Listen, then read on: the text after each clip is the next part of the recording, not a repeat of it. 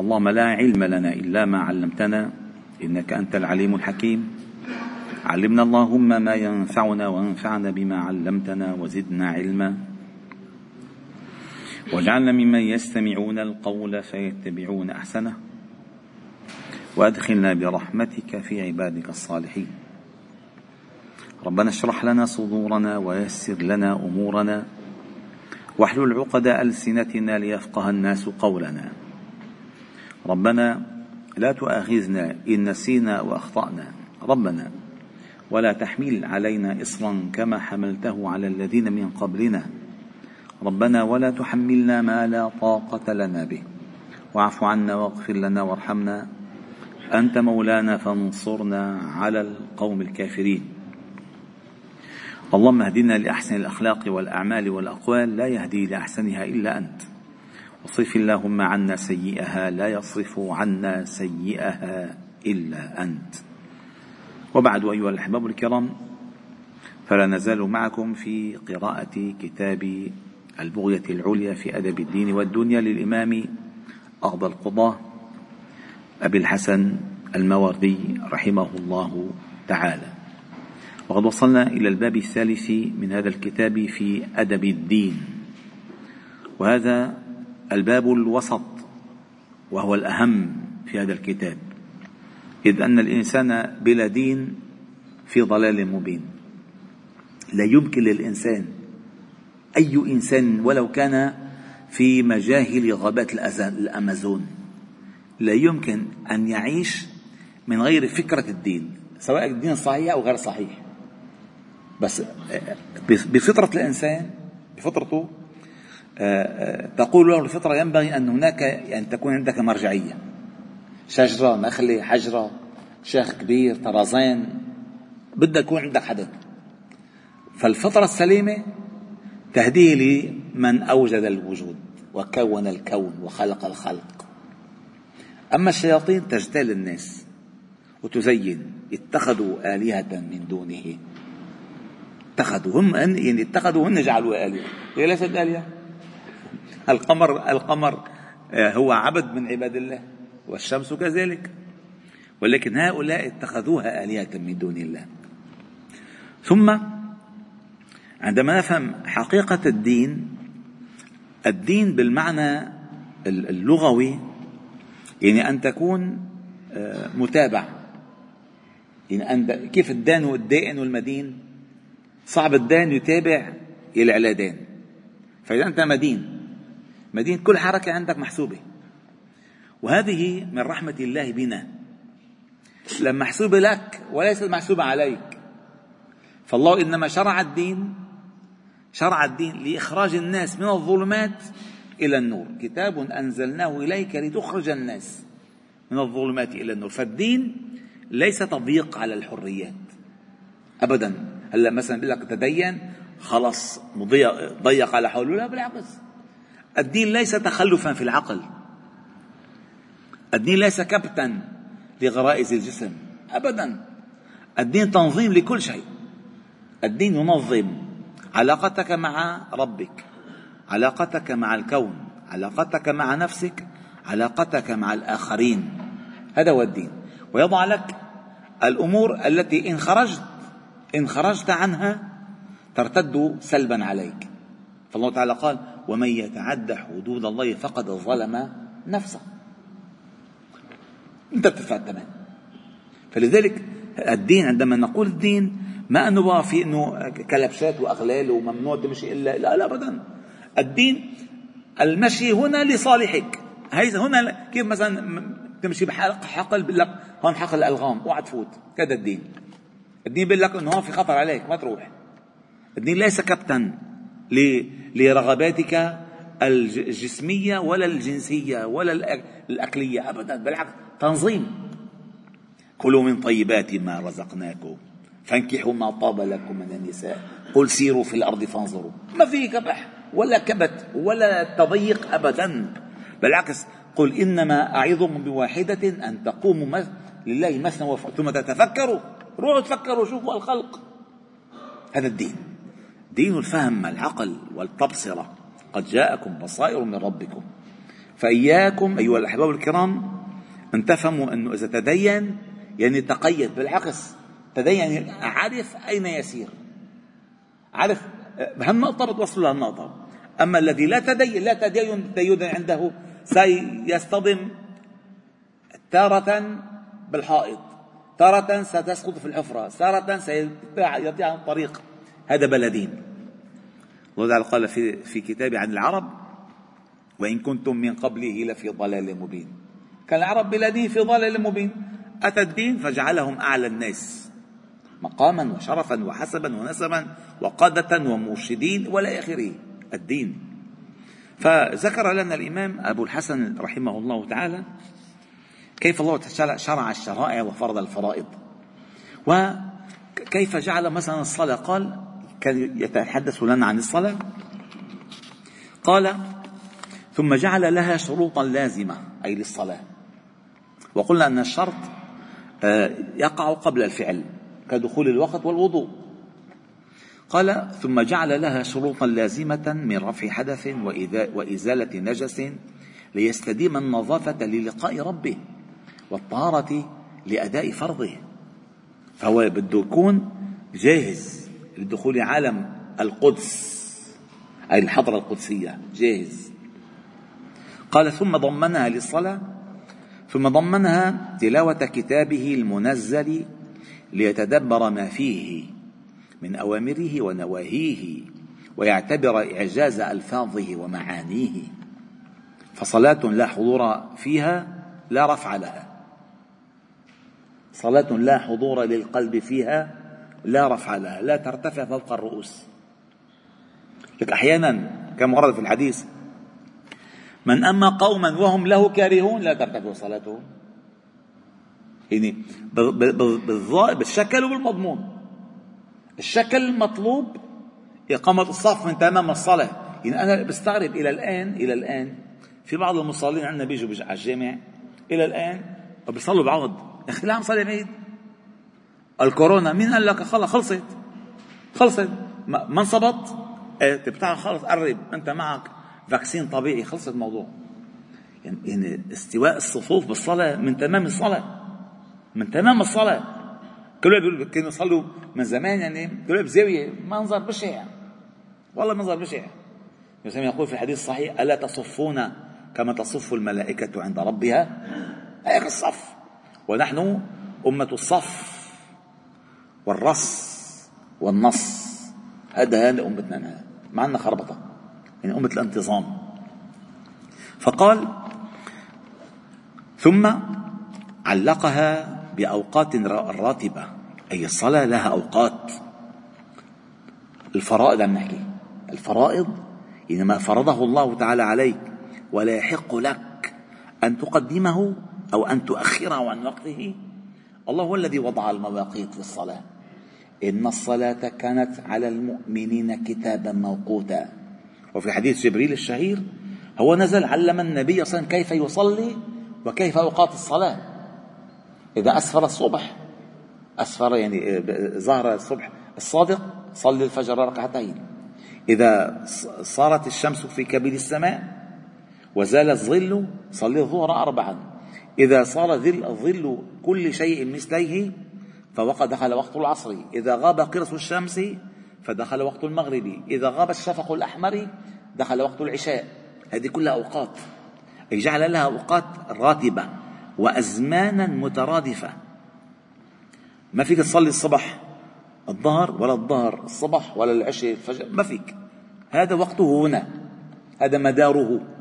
لا يصح تأخير لذلك قال علماء الفقه أنه من فاته الصلاة من فاتته الصلاة قضاها في أي وقت يذكرها علماء الفقه. أما علماء السلوك علماء التربية قالوا من فاتته الصلاة لا يجبر قضاؤها أبدا بالمعنى الحقيقي. ليش؟ خلص وقتها. أعطيكم مثل على ذلك. واحد راح على البيت مأخر كان مشغول مع أبو جبريل راح مأخر على البيت. مأخر على البيت ما لحق يتعشى. ما لحق يتعشى. وليش ما يتعشى لأنه وقت مأخر. والحج بخط له أبوات وقراعين ونتفة اوقات ونتفة نقعات إيه ونتفة ورق عنب. فما ف هاي الأكلات في تروان ترويها ترويها وقت الترويها اكل تاني وقت الغداء اكل ثالث ما فاتك فاتك. ما فاتك فاتك. تقضيه مشان تخفف اسم عنك. سو ما فاتك. يعني فاتك النور الذي يفيض الله تعالى به في هذه الأوقات على المصلين. فاتك. لذلك قال العلماء لا يمكن للإنسان أن يشرب من النهر مرتين. لا يمكن. كيف؟ النهر. ماشي. ماشي من هون خط قبعة يلي خطه راح. يعني ما دوي هذا نهر تاني هذا مي تاني طلعنا فيه اللي خطه راح خلصت فنفس الشيء وقت الصلاة. صلاة وقتها هون غير هيك لا. وأفضل أوقاتها أول أوقاتها. أول أوقاتها. إن أفضل الأعمال. قال صلى الله أي أفضل الأعمال إلى الله؟ قال الصلاة على وقتها وفي رواية في أول وقتها.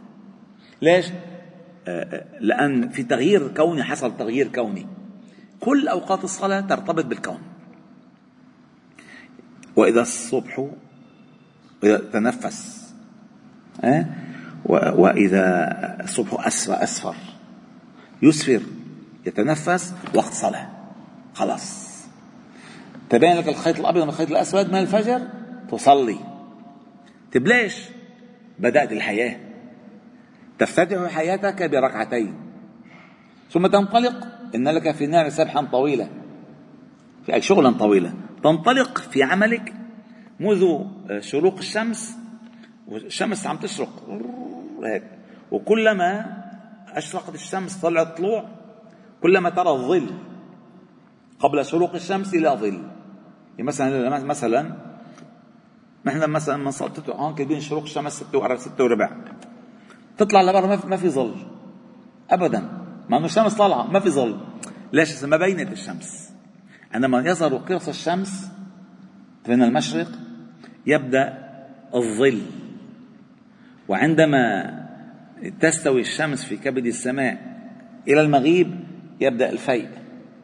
ما في فيء؟ وفي ظل. ألم تر إلى ربك؟ كيف مد الظل؟ ولو شاء لجعله ساكنا. ثم جعلنا الشمس عليه دليلا. ثم قبضناه إلينا قبضا يسيرا. هذه كلها الحركات هذه حركات كونية بتشوفها كل يوم بس ما بتنتبه على أهميتها. لذلك الله تعالى قال في الجنة وندخلهم ظلا ظليلا. الظل الذي في الشم في الجنة ليس ظل الشمس هو ظل هو ظل رحمة الله عليك. ظل مظلل من الله عز وجل. فأنت الآن عندما بدأت الشمس بالحركة لتصل إلى كبد السماء حيث لا ظل. يعني استوت الشمس فلا ظل لا ترى الظل. إلى الآن بالمساجد القديمة في ساعة شمسية بحطوا لها أصبة هيك أصبة فهالأصبة لما بتروح ظل القلم الخشبة عن الحيط بيأذن المؤذن. ما كان في ساعات من زمان. فيدخل يدخل الوقت انتهى الظل. انتهى الظل يعني أنت قطعت نصف حياتك. هلا بعدين الرحلة الثانية تدخل في في الراحة ثم تأتي صلاة العصر عندما يصبح الظل مثليه يعني اللي اللي حجمه متر مع الظل بالشمس حجمه مترين يدخل وقت العصر. فتصلي العصر إذانا بالاستعداد لمغيب الشمس. فإذا غامت الشمس قمت فصليت ثلاث ركعات ثم انتظرت إلى انتهاء الشفق الأحمر الذي هو آثار غياب الشمس في الأفق. فإذا غاب الشمس أو الشفق الغسق أو الشفق الأحمر دخلت في صلاة العتمة أو العتمة وهكذا تطول تطول النهاية إلى البعث من جديد عندما يصبح الصبح مسفرا فتبدأ الحياة. هذه حياتك يعني. فأنت مرتبط حركتك بالكون. فلذلك اللي بيضيع صلاة ضيع حياته. فالله جعل هذه الصلوات في أوقات راتبة وأزمان مترادفة ليكون ترادف أزمانها وتتابع وتتابع أوقاتها سببا لاستدامة الخضوع له. كل شيء خاضع له فكنت كل حركة كونية تخضع أنت مع الكون. كل تغيير أفقي تخضع أنت مع الكون. لله وإن من شيء إلا يسبح بحمده. تسبح له السماوات السبع والأرض ومن فيهن. وله كل له قانتون. كله. فأنت والقنوت هو قيام الصلاة. فإذا كل ما في الكون قانت له له فأنت تدخل في منظومة القانتين مع الكون. كل له قانتون. قال وتتابع أو تتابع أوقاتها سببا لاستدامة الخضوع له والابتهال إليه. لا إله إلا الله. رب المشرق والمغرب لا إله إلا هو. فاتخذه وكيلا. سبحان الله. سبح بحمدك رب بكرة وأصيلا. إن عند تغير الأوقات إيه؟ ومن آناء الليل وأطراف وسبح قبل طلوع الشمس وقبل الغروب. هذا التغير. خليك مسبح. خليك جاهز. أنت خليك جاهز. سبحان الله. شوف ما أجمل الآية في آخر سورة الأعراف. واذكر ربك في نفسك تضرعا وخيفة. ودون الجهر من القول بالغدو والأصال. ولا تكن الغافلين. هون الآية لا يعني أنه اذكر, اذكر الله بالبداية بالنهاية لا. فليكن ذكرك منذ غداتك إلى انتهاء نهارك. فلتكن في ذكر دائم. وأعلى مقامات الذكر الصلاة. الصلاة إنما شرعها الله تعالى للذكر. قال الله تعالى وأقم الصلاة لذكري. لذكري. إن الصلاة تنهى عن الفحشاء والمنكر ولذكر الله. في الصلاة أكبر. الله يعلم ما تصنعون. هذا الذكر. فأنت لذلك قال تعالى يا أيها الذين آمنوا إذا نودي للصلاة من يوم الجمعة فاسعوا إلى الصلاة. ما قال إلى الصلاة قال فاسعوا إلى ذكر الله. لأن الذكر هو الصلاة. لا ذاكر لله من غير صلاة. فمفتاح الذكر الصلاة. هو الأساس. قال فلا تنقطع الرهبة منه ولا الرهغ ولا الرغبة فيه. وإذا لم ين وإذا لم تنقطع الرغبة والرهبة استدام صلاح الخلق. الإنسان بيعيش بجناحين. جناح الخوف من ذنوبه وجناح الرجاء لرحمة ربه. لذلك ورد في الحديث الصحيح قال مثل المؤمن وذنوبه كمثل رجل يخشى أن يقع عليه شاهق. ومثل الفاجر والمنافق مع ذنوبه كمثل رجل وقعت عليه ذبابة ثم قال له هكذا. ما فرق معه. يا لطيف. قال وإذا وبحسب قوة الرغبة والرهبة عند العبد إنهم كانوا يدعوننا رغبا ورهبا وكانوا لنا خاشعين. وبحسب قوة الرغبة والرهبة يكون استيفاؤها على الكمال أو التقصير في فيها حال الجواز يعني أنت كلما كانت الرغبة عندك كبيرة والرهبة عندك كبيرة تستف يعني توفي وتستوفي صلاتك على وجه الكمال. كلما نقصت درجات الرغبة والرهبة كلما نقصت كمالات صلاتك.